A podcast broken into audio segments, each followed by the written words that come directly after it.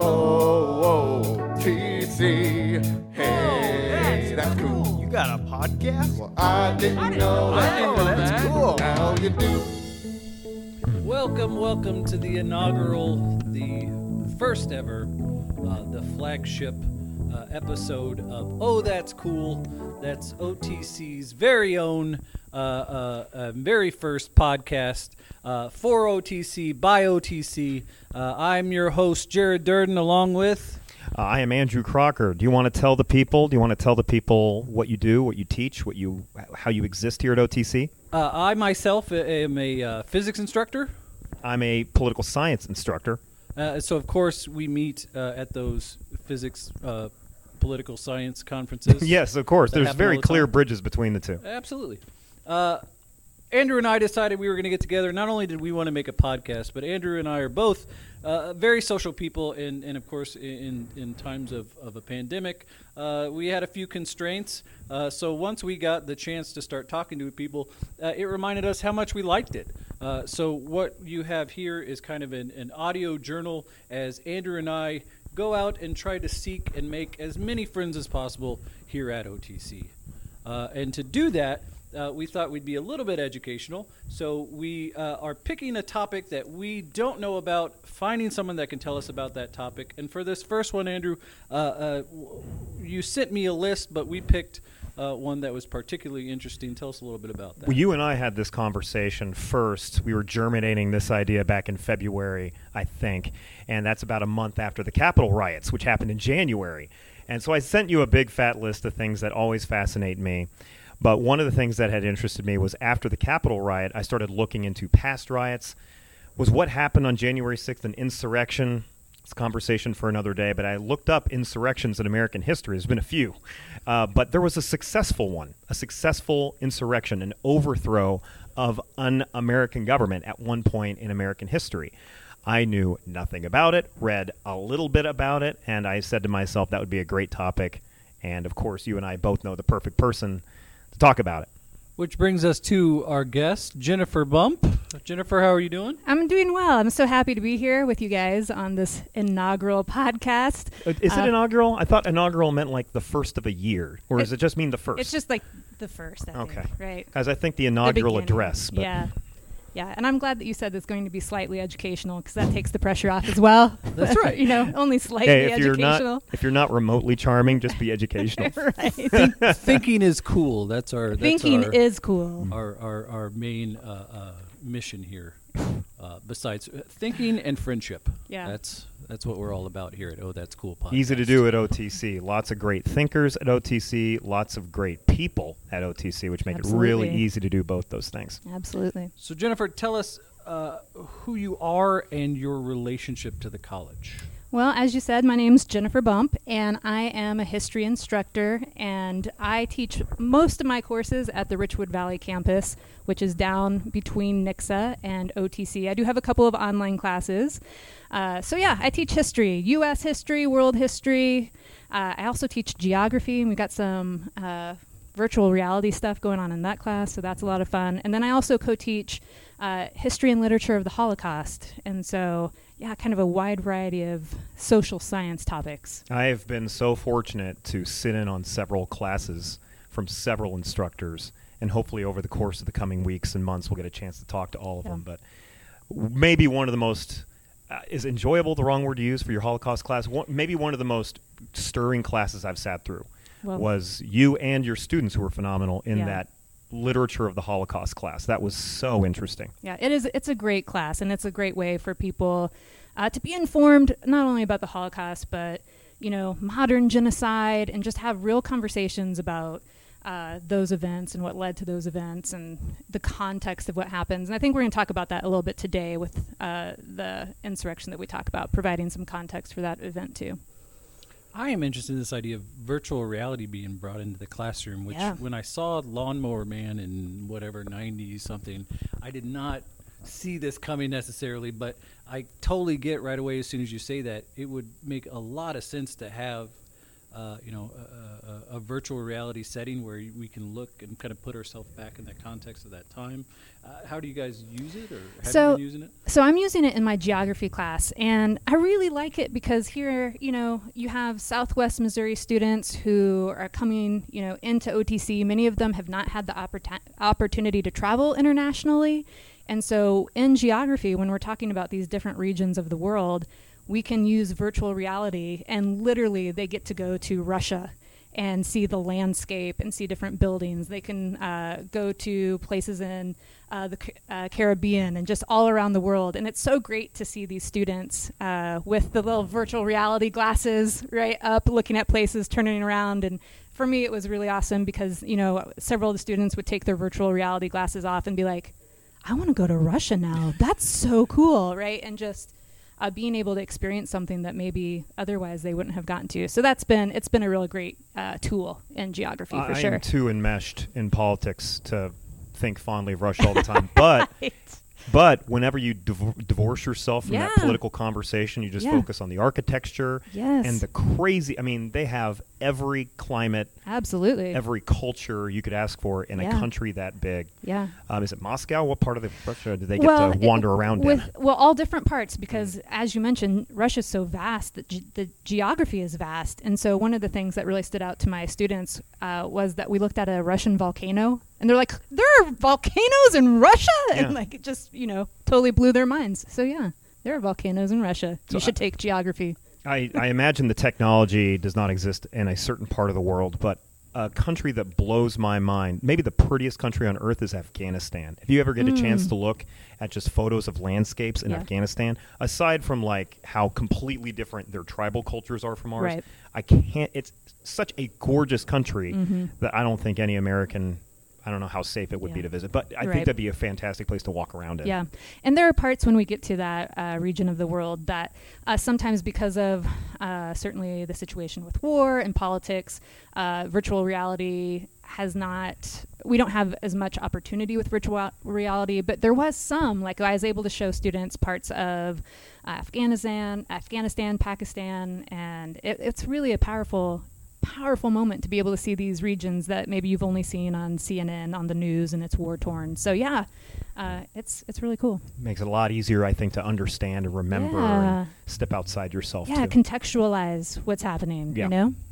Yeah. Very cool. So, getting to know you, we, we, we, this this this segment of the podcast, we've we've got a few questions. Sure. They're the kind of questions that uh, uh, you might take uh, a- a personality quiz online with that kind of thing, right? So, Yes. we're, we're not going to pick your your your your Harry Potter house or anything like that, but uh, just to kind of get to know you better. it's Gryffindor. It's Gryffindor. Because I didn't want to assume and you know, Right. not going to test really tell. Right. So, uh, uh, That feels like a round peg in a square hole, you and Gryffindor. I'm. I took the quiz. That's what they said. Who am I to challenge the Sorting Hat? Uh, you have Hufflepuff. Is it Hufflepuff? yeah. I should have I should have read up more before I wandered into that one. yeah. who is your hero? Oh boy. Um, who is my hero? I. and it doesn't have to be only this is my hero. Okay. Give us I have that a, I have a lot of heroes. you see as here. Give us, give us, give us on this podcast. Who would you, who would you want us to know about and why? Oh man. Um there's this lady in history. Her name is Dorothea Dix.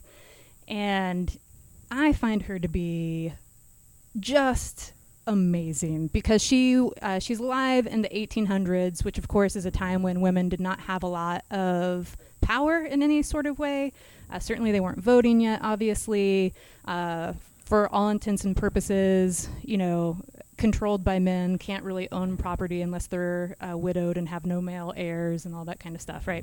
And so Dorothea Dix is this uh, single a former school teacher, and she takes it upon herself to reform the prison system. Uh, it's Of America? uh, she starts in Massachusetts, 'Kay. and then she spreads out Hmm. to America, and then she goes to Europe and talks to the Pope. Uh, has an audience with the Pope because what she found is she went into these uh, prisons, and uh, of course we don't have a great at that time handle on mental illness, right? And so there were people who, you know, they they just called them crazy, and they were literally like chained. In rooms without heat and without clothing. And she's like, people should not be treated that way. We need to change this. So she snuck into all the prisons. Well, I shouldn't say snuck in. She made up. She went into all the prisons in Massachusetts under false pretenses. She said she was there to teach the inmates the Bible, which was a big part of the social reform movement at the time. Uh, writes a report presents it to the Massachusetts legislature, and then reform starts to take place. And when she went to the Vatican to talk to the Pope, he's like, "Yeah, we need to change this. Let's let's put an area where we can take care of these people uh, who are dealing. Of course, they again don't call it mental illness, but like who are dealing with that. She's going to go on and be like a nurse during the Civil War and all that kind of stuff. But she like I am seriously impressed by her, like in her gumption, right, to just be like, this needs fixed. That is Incredible. heroic. Tell us that name again. Dorothea Dix, D I X, uh, is her last name, and she's she's pretty amazing. I will put her on the hero list. Yeah, she should be. Dorothea, De- and she's a Bay Stater. She's a Massachusetts Yeah. person. Yeah, yeah. Now I'm suddenly doubting myself. Massachusetts or Maryland, but I'm pretty sure it's Massachusetts. Sure, yeah. Yeah. We uh, we have at the end of every podcast we have a fact checking segment. where- That's true. Jennifer Bump was wrong. That's right. And we do have like we, we have theme music for that too. Oh, It's good. Very So, like, uh, dun, Price dun, is Right. Yeah. It's, have you ever seen uh, Press Your Luck? Yeah. Oh, I love- Oh, no yeah. whammy, no whammy, no whammy. Stop. Actually, there's a graphic and everything. Oh, that's whammy awesome. comes up. Do you think in like how many people know what press your luck is? Is that coming back? Oh, I don't know. They Is know it- the no. Uh, surely it's back. They have game. They have entire channels for game shows. I hope There's no so. chance they're not milking that cow As for an all it's worth. instructor, though, it no longer matters to me if people get the references Oh. I'm using. Like, I pretty much use the same material every Yeah. semester, Yeah. and most of my references uh, are are Yeah. pre '90s. Yeah. Right. Which, if you didn't know, uh, uh, uh, younger students now refer to as the late 1900s. Makes me feel so old. I know. That's right. Yeah, I uh, still refer to when I talk about uh, the states coming in my PLS class. I, I talk about my states coming together to form a national government. I still talk about them coming together and forming like Voltron. And I don't know if that was. I first started teaching in 2007. I don't know if it was relevant then, but now I might as well be speaking Greek halfway through my lecture. They have no clue what I'm talking One about. One of my favorites ever is whenever we talk about um, uh, uh, opposite charges interacting, right, in, in, in electromagnetism, when we say, well, opposites attract. And I always say, uh, as you know from Paula Abdul's Forever Your Girl thesis, whew, deaf ears. Yeah. There are so many more modern examples Idol? of that. Yes. There's so many more modern examples of it. Why Paulo Abdul? wh- why not Paula? 'Cause Abdul? that Have touched you you seen the back in- video? I did. I did see the video. yeah. Groundbreaking. That's right. This is on the heels of, of Who Framed Roger Rabbit, but I mean, the, the mixture, the idea that cartoons and humans interacting, mind blowing. yeah. Right? It was like like in, in Transformers when the the first time you heard someone cuss on a cartoon. And Yeah. Sure. Or Yeah. Take on Me. That's right. That is an amazing. Yes. music- Maybe we can link to some of these amazing music video- videos sure. at the bottom of the podcast. Hold on. Everybody pause. Music break. I don't think we have the money for that, actually. so, what uh, motivates you to work hard? Um. Well, I mean, it sounds it sounds like such a pat answer, but it is. It's the students, right?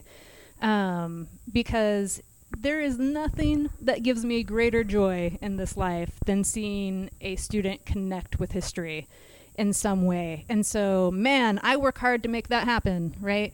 Um, trying to bring history to life because, I mean, you guys, I'm sure you hear this in your classes too, but certainly history. I know that my math people out there, communications people here, like, oh, I hate this class. Like, I hate history or I hate speech. I hate physics, right? Like, they come into it with this preconceived notion that they're just going to hate it because maybe they had a bad experience in the past, right? They didn't weren't able to connect with that material, and so um, I want them to connect uh, with history and just see how it does actually have bearing on their lives today, right? And make the connections for uh, why it's important. And you know, you know, a lot of people say, well, because if you don't learn history, you know, history will repeat itself.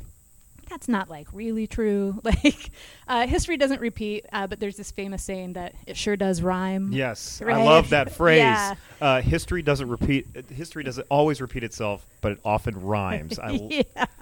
So it's important to, you know, understand how we can put, you know, past events into context and then, you know, kind of look around and see what we can do with what we're living through. So, yeah, oh, I just love it. So much fun. And I mean, not to poo-poo on your guys' top, you know, your subjects that you teach, but I think that history is like the like I can't imagine anyone wanting to do anything but history all day. It's like just the funnest thing, Hmm. right? I mean, it's got drama, it's got romance, it's got comedy. I mean, it's absurd and then it's logical and it's just it's the best time. Absurd's a good way of putting it, and I'll answer with my own quote. I don't know who to attribute it to, but they, uh, reality is often more. What is it? Reality can be crazier than fiction Oh, because yeah. it doesn't need to be believable. No, I mean, I, I keep saying I don't know why people want to watch a movie about like Abraham Lincoln slaying vampires or whatever. Oh, come that, on now. because like Abraham Lincoln's real life was way more interesting. there doesn't vampires do not need to be involved, right? So I'm actually watching a superhero show right now called uh, Invincible, and one of the characters is an immortal character, basically an immortal Superman. And uh, he has lived throughout the ages, and at one point you see him at all the different points in life, and he was in fact Abe Lincoln getting killed by John Wilkes Oh, Booth. and Came back later, so that I, seems inaccurate. is- you don't think that? Okay, I, would, that, I brought you on for a fact check on that. So, Yeah. uh, uh, uh, I think the penultimate. Am I saying that right? Question. Does that Uh, mean second to last? does it? Penultimate, or the ultimate? I think penultimate, second to last. So now Yeah. you have to ask me two more questions. Oh, I am using it wrong.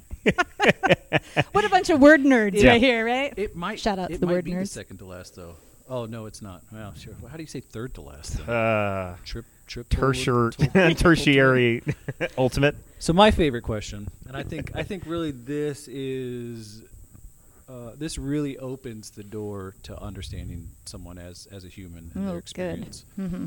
In a battle to the death, Oh yes. who would Mm. win between Gumby and Mhm. Mr. Ed, and more importantly, why? That is, I mean, this gets to the heart of the matter, doesn't putting it? you on the spot. right? I mean, I'm gonna This is on the record. This is recorded. search my soul a little bit. Um, I believe that I'm going to have to go with Mr. Ed on this. And why? Well, whenever you have a talking horse, I think that we have to assume some superior intelligence, right? Uh, and if he can talk, if he can talk, what other kind of physical strengths might he have that we're not completely aware of? So he's a smart, smart. How much know he can Mr. Ed have you seen? Because I believe he only has the power of a horse. No, That oh, he surfed, uh, Mhm. which to me, Oh, he that's that's that's- dexterity. That's, a skill set Yeah. for a horse, right? Mm. Right.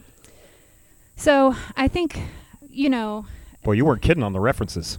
Right? I also spent a lot of time with my grandparents, so Oh, I- sure. I Yeah. can tell you about Murder She Wrote. Oh, and, yeah. you know, I, I can go quite a, out of my own wheelhouse. I just don't know how talking as a horse gives you an advantage. well, I think because it gives you the ability to reason, Hmm. and I think that ultimately uh, he's going to be able to like reason himself out of a fight to the death here with Gumby. I mean, Gumby certainly has some kind of indestructibility, right? I mean, that's his thing. But in the end, I just think Mr. Ed has it. this tells. See, this is why I like this. This tells me a lot about her. And notice, like almost uh, uh, automatically, you had a strong response. I did. It did. Yeah. It, You it have elicited your a very own strong. opinion Yeah. on Yeah. that and your own reasoning. Yeah. And I think it's. I, I sometimes ask that. I used to ask that question as icebreakers, and sometimes still do with students. And you just you, you get such a wide variety of answers, and people Mhm. get really serious about it. Yeah. Yes, In I've those heard. cases, I do have to show them YouTube clips so they know who it is. But Sure. sure. I just I have trouble. Gumby is indestructible, probably, and he can stretch probably infinitely. yeah. How does Mr. Ed protect against a strangle to the horse neck? I don't know what the soul is. He's very there is. fast. He's a we horse. might need a whole nother podcast. We, So- no, Yeah. we do, uh, where char- fictional characters do war against each other, or real historical characters. I'd like to see, uh, you know, Mr. Ed take on uh, Dorothea Dix. no. Don't doubt a woman that won an audience with the Pope on prison reform. That's reform. right. All right. So, uh, what brought us here today? Well, wh- wh- what, why we brought you here today specifically is because we have this question uh, uh, uh, of a historical context. So, uh, there was an insurrection in Virginia. Well, actually, North Carolina, and that's Carolina. yeah. Uh, so it's going to be in Wilmington, North Carolina, in 1898. So we're talking about the insurrection of a city government here. Uh, and what happens is you have the election day, and, and then the insurrection, actually, or the coup, is going to take place on the following day. And so I thought what I'd do is just kind of give you a brief like summary of what happened that day and then maybe provide a little bit of context for why that event occurred because i think that that really informs that day more than just the events of that day. Uh, and so uh, essentially on november 10th uh, 1898 there's going to be a bunch of white supremacists uh, who overthrow the city government uh, because they don't like who's in charge. Uh, there are uh, they're going to force the resignation of the mayor, and he is a white uh, Republican.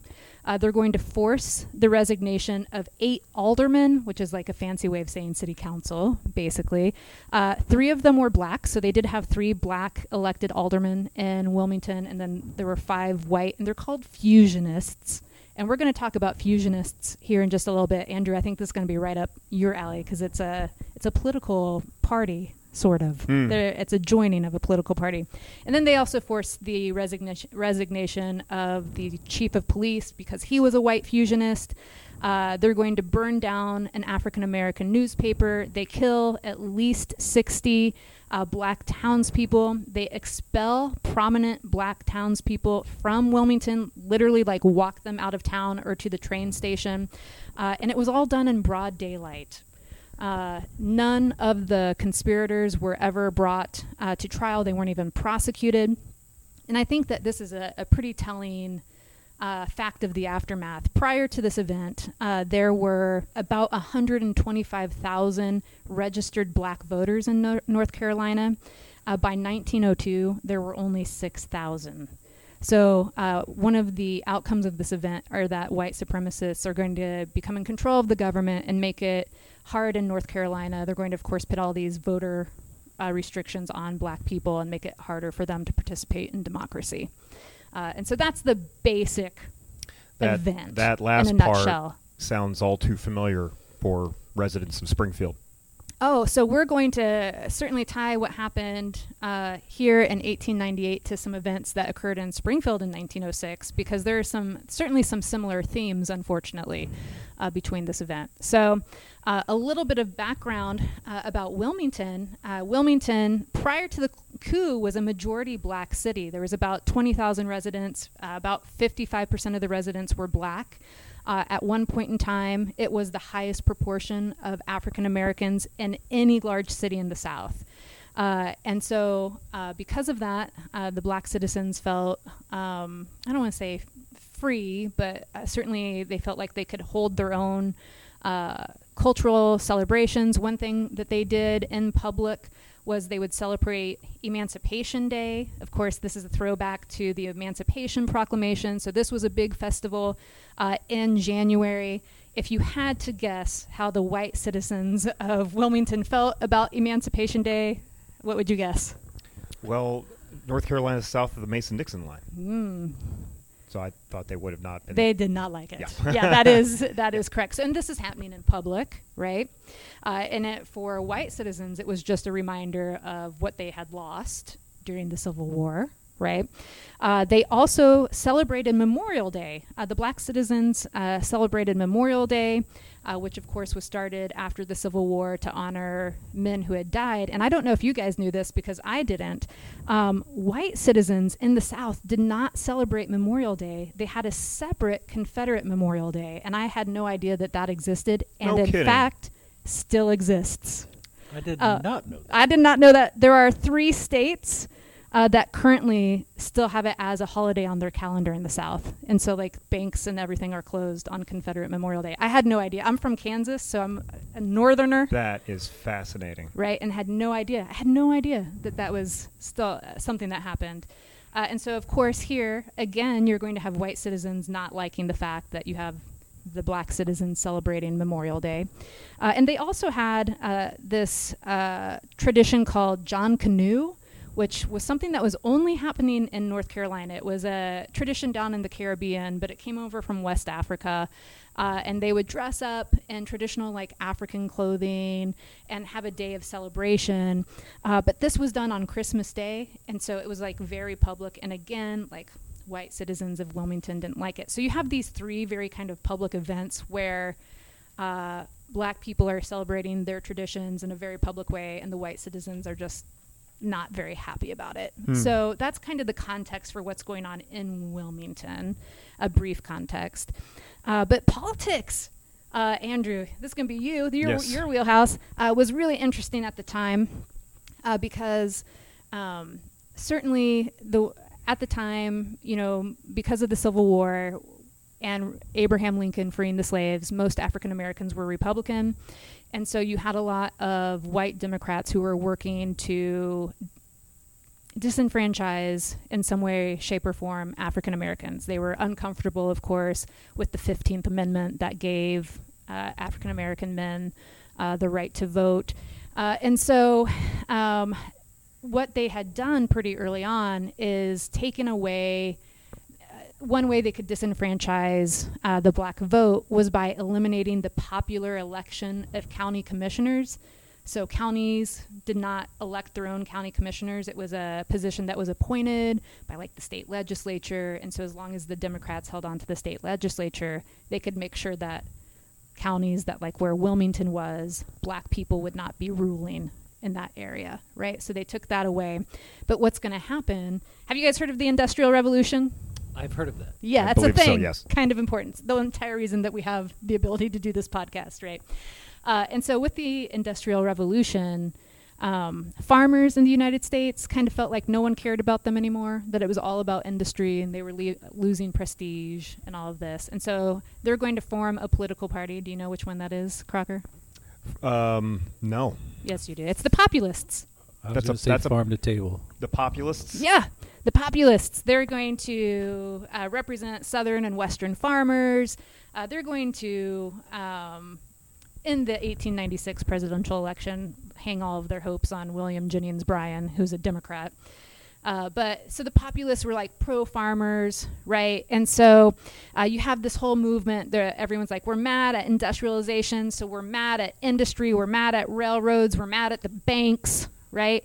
And what happens is that the Democrats, who had traditionally had quite a few farmers, begin to alienate them because they come out as like pro railroad, pro bank, and those are the things that like the populace Line up with industry. Yes. And so there's a real uh, issue. So what ends up happening is that there are going to be these people who are populists who align themselves with Republicans so that they can get their interests of like anti-bank, anti-railroad stuff. And who are Republicans in the South? Well, we've got some black voters. And so the alignment of these populists, these white populists, and these black Republicans become known as fusionists. Interesting, sure. Yeah. And what's remarkable is that uh, the fusionists, it's it's very unique, right? It's the only group during this time in history where you actually have like a multiracial, like political movement working for the same goals, right? It just was not happening because of racism, right? Uh, and so these fusionists are actually able to put um, people into power in North Carolina. Uh, they successfully uh, are going to elect um, a black Republican to Congress in 1896. His name was George Henry White. Several black politicians to the state assembly, state senate, and then the next year, Wilmington have several black aldermen who eventually, during this coup, will be unseated. A Republican mayor, black jailer, a, a black coroner, uh, and a, a bunch of other city positions, right? And so all of the sudden, uh, we even have, we see uh, Wilmington policemen who are black. Uh, it is important to note that the police chief, who was white, uh, but was a fusionist, told the 10 city police officers who were black never to arrest a white man. Uh, and that had more to do with their safety than anything else. Yeah, like sure. just don't don't arrest a white man. I imagine almost everything you're mentioning is historic. Like Mm-hmm. the first ever for almost everything you just listed. Yeah, I mean during during the era of Reconstruction, uh, there's going to be a, um, I think a senator from Louisiana, maybe uh, that's elected who is black. Um, but it, yeah, it's pretty, it's un, it's unique. To, this group is certainly unique to the time period, for sure. so yeah, so I mean, some interesting things going on, and so even though all there are some black men who've been elected to like the alderman position, the coroner, that kind of stuff. Uh, what starts to happen is that Democrats start to talk about how Wilmington's being dominated by black people, right? And that was unacceptable to them. And so this is what's going to be what starts. I don't want to say starts because there was already anger, Mhm. right? In flames. the- right? We had all those very public celebrations taking place, and now uh, to the white citizen, white Democrat, it just looks like, you know, their way of life is being completely destroyed. And so uh, the press has a role. The press has a role in this uh, as well. Uh, there was a black-owned newspaper called the Daily Record, and it was ran by uh, Alex and Frank Manly. Uh, they were two uh, light-skinned uh, brothers, so um, they were very, very fair-skinned. And this is something that actually, here in the last five years, there's been movies and documentaries about uh, uh, black people who are light-skinned, uh, certainly in this era, due to uh, white fathers and black mothers, uh, and that really is the issue of rape. But having uh, those children who could quote unquote pass as white people and whether or not they should pass as white people, and that's a whole- that's actually an area of study that's being uh, conducted right now uh, because it's an entirely interesting part of the African American experience and what they experienced uh, in that era I'm sorry, they're studying what exactly? uh, how you have these uh, light-skinned uh, black people uh, who were so light-skinned could pass as white people. Some of them, you know, were proud black citizens, um, and uh, others tried to like pass as white so they could get into schools. But then the guilt associated with that, like this denial of their heritage, Hmm, sure. and so there's been there's a study you know there are people looking at that because that that's a complicated part of the African American story too Of- essentially of many minority. Yeah. Uh, Oh, I'm- I'm- absolutely. My uh, brother-in-law is uh, is biracial. Yep. He's half Latino. Yep. And uh, his he uh, has more olive skin, Mhm. and he straight up identifies as Latino, as a person of Yep. color. But his brother, same parents, Mhm. has very light skin and identifies as Caucasian. It Yep. is very. I don't think there's enough research into Yeah. biracial. Uh, in history and Yeah. biracial, and of course, uh, our culture. yeah I think that that's I think that that's going to be a field of course where we just continue to see more research and more study because it deserves it right? I mean, that is an important part of our heritage as Americans and Mhm. something uh, that deserves to be looked at, certainly. So, so you have this newspaper uh, that's ran by these uh, two men, Alex and Frank Manly, and here's the thing where it gets interesting, in my opinion, right? Um, he, I think it's Alex Manly, is going to openly challenge the white power structure. And he does this by pointing out the fact that there are black voters that outnumber white voters in in Wilmington. And boy, when you put that in paper, right, then all of a sudden that becomes a more tense situation. Like everyone knew that that was the case, but what once it's been written down, Yeah. then you have to deal with it, right? Uh, and then in uh, 1897, he writes this editorial where he basically calls out these black pastors who, in another paper, uh, had said, uh, We agree with uh, the whites in our community that if a black man is accused of raping a white woman, he should just be put in jail. And their motivation was that they were trying to stop lynching because what was happening, black men were basically being grabbed off the street and lynched. Uh, and so they thought, well, if we can say no, let's put them in jail. They can stop stop this the problem of lynching. And Manly just calls that out. He's like, that's a bad policy, and I'll tell you why. One, because it denies the fact that black men and white women have consensual sex, and that was a big no-no, right? Of course. Of course, right? And he said, listen, if you're going to call out this issue of rape, right, then why aren't you saying that white men who rape black women should be put in prison? No one's calling them out, and we all know that's been happening for a long time. And this lights the whole thing on fire, right? Because this is and has been the big issue, right? black men raping white women. That's the that's the monster under the bed. That's the thing that scares you in the dark at this time, right? So, for a little bit of, of framing on this, Yes. where are those conversations taking place, or where where is that happening that makes it public, So or how does that look? Right. So, coming from from our day and age, right? right. eh, How things are, are, are sent out and, and shared is, is really obvious, right? Right. We, we can post anything on, on the internet and there's no Right. How is that taking place? How is how is information traveling in that time period? It's newspapers, newspapers, circulars, right? Uh, pamphlets, that kind of thing, and uh, boy, a lot of editorials, right? People write a lot of editorials uh, in newspapers, and that's where this took place, and it got widely circulated. Other newspapers pick up uh, this story, and of course, there's you know there's things that we all know, right? That hasn't hasn't been written down, right? And so certainly like there was this idea that of course black men who if given the opportunity will rape white women. Like that was just because they as we know from primary sources were viewed unfortunately of course as savages barbaric and that was their character right? Uh, and so manly calls that out.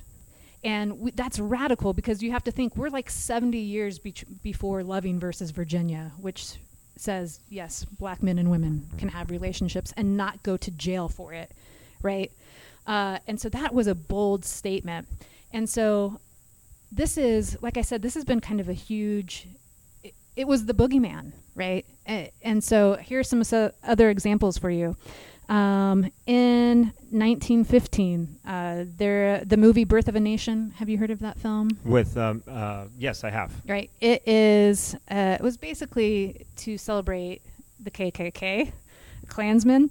Uh, it was the first movie ever shown at the White House, and a major theme of that is that a black man is sexually aggressive towards a white woman. And this is what year? That's 1915. So if we come forward a little bit in history, uh, 1921, uh, the Tulsa Race Massacre, which has only recently kind of been making uh, the news. You might have seen some things about that. I was introduced to that uh, by the series Watchmen. oh, okay. And they they actually they opened the series with it, and uh, I, I I didn't know that, and went and went back and did a little bit Mhm. of research. Uh, I have to admit, at this point, history is not my strong suit. Yeah. and it, uh, I didn't gain appreciation for it until I was much older, Mm-hmm. uh, and and now it's like uh, just as much of it as I can get. Yeah. So a lot of these times, I know Andrew's going to go, "Oh yeah," and I'm just sitting quietly Well, because I- I, didn't know that. Yeah, the I best think thing about the best thing about history is the uh, oiled paintings and the very static, the very static look of uh, what we typically associate with historical figures. These were living, breathing Yeah. souls with their own uh, skeletons, Yeah. with their own thought process, their Yeah. own logic. Seeing Well- black and white photos in color. is amazing. Yeah. just as much as just eye opening Yeah. about how much we can disassociate ourselves Yeah. with time Yeah. when uh, it, really in a larger picture not ha- much Yeah. has passed Well, and I think that you're in good company because I think that most people don't actually start to care about history until they have a little bit of their own, sure sure right? And then What all you of a sudden it's like, oh, wait. You know, until you're old enough to be like, oh, I remember when I was seven, Oh, right? And you start to think back about those times and Yeah. your parents and all that kind of thing. when your memory can work in decades and- yeah, yeah. right. You know, Hmm. when you were alive in the was it late 1900s? I'll say, referencing my own mother, whose father served in World War One. yeah. my mother, you know, is a little bit of a World War One buff. Yeah. Because yeah, for that exact reason that you uh, said. Yeah. Oh, yeah. You get interested because of the experiences of your family. So, yeah. So, uh, Tulsa, that whole the race riot. That it's not a race riot. It was a massacre there. Uh, started because of rumors that a a young black man had assaulted a white woman. So again, we see that theme. Uh, have you heard of Emmett Till? yeah wolf Yeah. whistle Yeah. So Emmett is- Till, yeah, like uh, he supposedly wolf whistles at a white woman, and he is going to be lynched as a result of that. Um, and we can actually, this is where we connect it to Springfield history, because in 1906, uh, two black men were lynched because uh, two young people had claimed that they had attacked them and raped the girl. Uh, this event never took place, right? But they, their boss, who was white, vouched for them, said no, they were working at this time, and then they were put in the Springfield jail for their own protection, quote unquote, and then a mob shows up and lynches them. So again, this idea of black men raping or assaulting white women is for much of our history has meant instant death or lynching for these uh, black men. So for him, so for you can see how charged this is for Manly to suggest that black men and white women can have consensual rela- relationships like this. I mean, it was the biggest heresy, blasphemy, sin of all time, and so.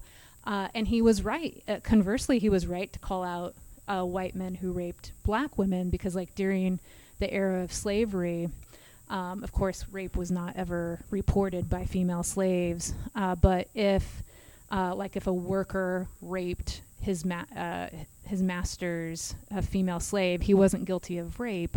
He was guilty of trespassing on the master's property. So let that sink in. Like, it's just disgusting, right? And so Manly calls this out, and it's, I mean, it's on after that, right? Uh, it, the press is going to report it. Black people are like they're taking control of Wilmington. Look at this guy who's advocating for consensual sexual relations, and they're not our social equals, and all of that. And then we have the coup. So that's the, I mean, that's what led up to that event. Now, what the way you described it earlier was that it forced people to step down. Like they weren't Yeah. stringing, they weren't putting these guys up on rails and running them out of town. Uh, they did run s absolutely, uh, but in an attempt to make it look legal, sure. right? Uh, what they're going to do is like they'll uh, ask for uh, the mayor, the police chief, the alderman, all to come to like the city office, which was overran with these white supremacist uh, insurrectionists. Uh, because by that point in time, uh, by the point that that happened, uh, they had burned down this newspaper where Alex Manly uh, had published this newspaper. They burned that down. Later, they claimed that was an accident, but that's hard to claim that it's an accident when they like took a picture in front of it and they're like pointing at it. You know, Sure. like doesn't seem so much like an accident when you're posing.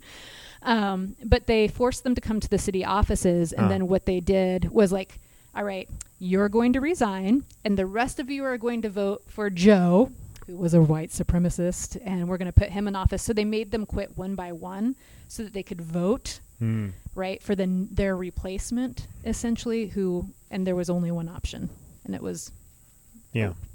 Yeah. white Sure. supremacist yeah That brings us back to what some of those black pastors had said. yeah was that maybe it's best just to take the L on this one, take Mm. the loss, because the alternative could be much more brutal. yeah well and i think that we have to understand the complexity of this issue and what african americans were actually up against like this was the system uh, they faced being lynched uh, or trying to be in power and ran out of town, right? And obviously, being ran out of town is a superior notion to being lynched, but it was complicated. Like they're trying to navigate politics where no one wanted them to have a voice, right? Uh, so yeah, it was a, it was awful. So, guy who doesn't know anything about this question, Yep. um, I assume this coup Mm-hmm. held. There Yeah. was no. I don't even know how you go about challenging a coup in court. Well, I it, assume there's no court ruling where they're like, this coup is unconstitutional, and Is there a separate coup court? a coup court. No, no, there is not. well, so I mean, you know, it this w- this followed a day of violence, right? Um, again, uh, up to sixty. Conservatively, we say sixty uh, black people were killed, but like black citizens in Wilmington fled. Like they hid, uh, they hid in cemeteries. They hid out in the forests because they didn't want to be killed. Because you had these white supremacists known as the red shirts and just other community members who literally like jumped on city trolleys with guns and rode through n- neighborhoods and just shot indiscriminately at people. Uh, and so, like, you have all of that violence. And so they went out and they hid. Uh, and then after this, yeah, the coup holds. right? And so you have black citizens who now, with these people in power who had enacted this coup, they don't feel safe. Why would you stay in Wilmington when, like, black lawyers, powerful black men had been, like, taken out on a rail, basically, right?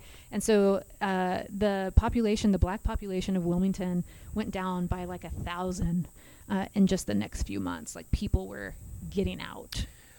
So here's our connection, right, to Springfield historically. Yes. In terms of mm-hmm. wh- wh- where's our relationship there what, in our history? Well, certainly after the event in 1906 as well uh, that occurred here, the lynching of the two black men, you also see an exodus of the black community uh, out of Springfield because of not feeling safe here, right? Like that also uh, happened here. Yeah. Is there putting you on the spot here? Is there is there a silver lining to the Wilmington atrocity? Um. Yes and no. Hmm. No in the immediate aftermath. Like a bunch of bad things happen. Like I told you, they're going to disenfranchise black people. We had 125,000 registered voters in North Carolina, black voters in North Carolina, down to 6,000 after this event. We're taking the vote away from black people, and that's an atrocity. Uh, I think that the silver lining is that we're talking about it and uh, giving voice to this event and to the people, you know, who lost their lives uh, in that event, and just to this history, right? When we're talking about the struggle of African Americans uh, in in our history, like this is a part of part of the story. Like you had the fusionists who were trying to have uh, a government that was multiracial. It wasn't completely comfortable, right? Uh, in the sense that neither side, neither the white populists or the black Republicans really trusted each other, but they were making it work, right, at the time. Uh, and so I think it's important to talk about that history, right, one, so that we know, hey, this happened. It was a pretty big event, um, an important event, um, and that we can see see the struggle, right, and it can maybe inform our understanding uh, of modern current current day events. So I think that's the silver lining. We're talking about it, and that's important. One last question. Is there anything you would like to brag about? Anything I would like to brag about? Oh man. Um, well, I am very proud of a student organization that I started at the Richwood Valley campus called the Helpers, and it is uh, to foster community service. That's all the group is about: is serving the community, uh, getting to know, of course, fellow club members. Uh, we do things like food drives and uh, we have brought uh, the like the cute dogs to campus for finals, right? That kind of thing. Uh, so anything that's community service uh, oriented, and that's I'm pretty proud of that. It's a good group of good group of students. Of course, because of the pandemic, we've not been able to meet, but I'm looking forward to the fall when we can get that going again. Just for the puppies. Just for the puppies. Just for to the puppies campus alone. Yeah. Yes. Uh, that is, I cannot thank you enough for joining us. Thank Thanks you for so having much. me. Yeah. Dorothea, uh, Dorothea Dix. Dix and, and, and her work in Massachusetts. Yeah. Uh, the insurrection that, that took place in North Carolina, uh, your helpers group. Jen, yeah. I didn't know that. I didn't know that. Now you do. Thank you so much. Thanks, guys.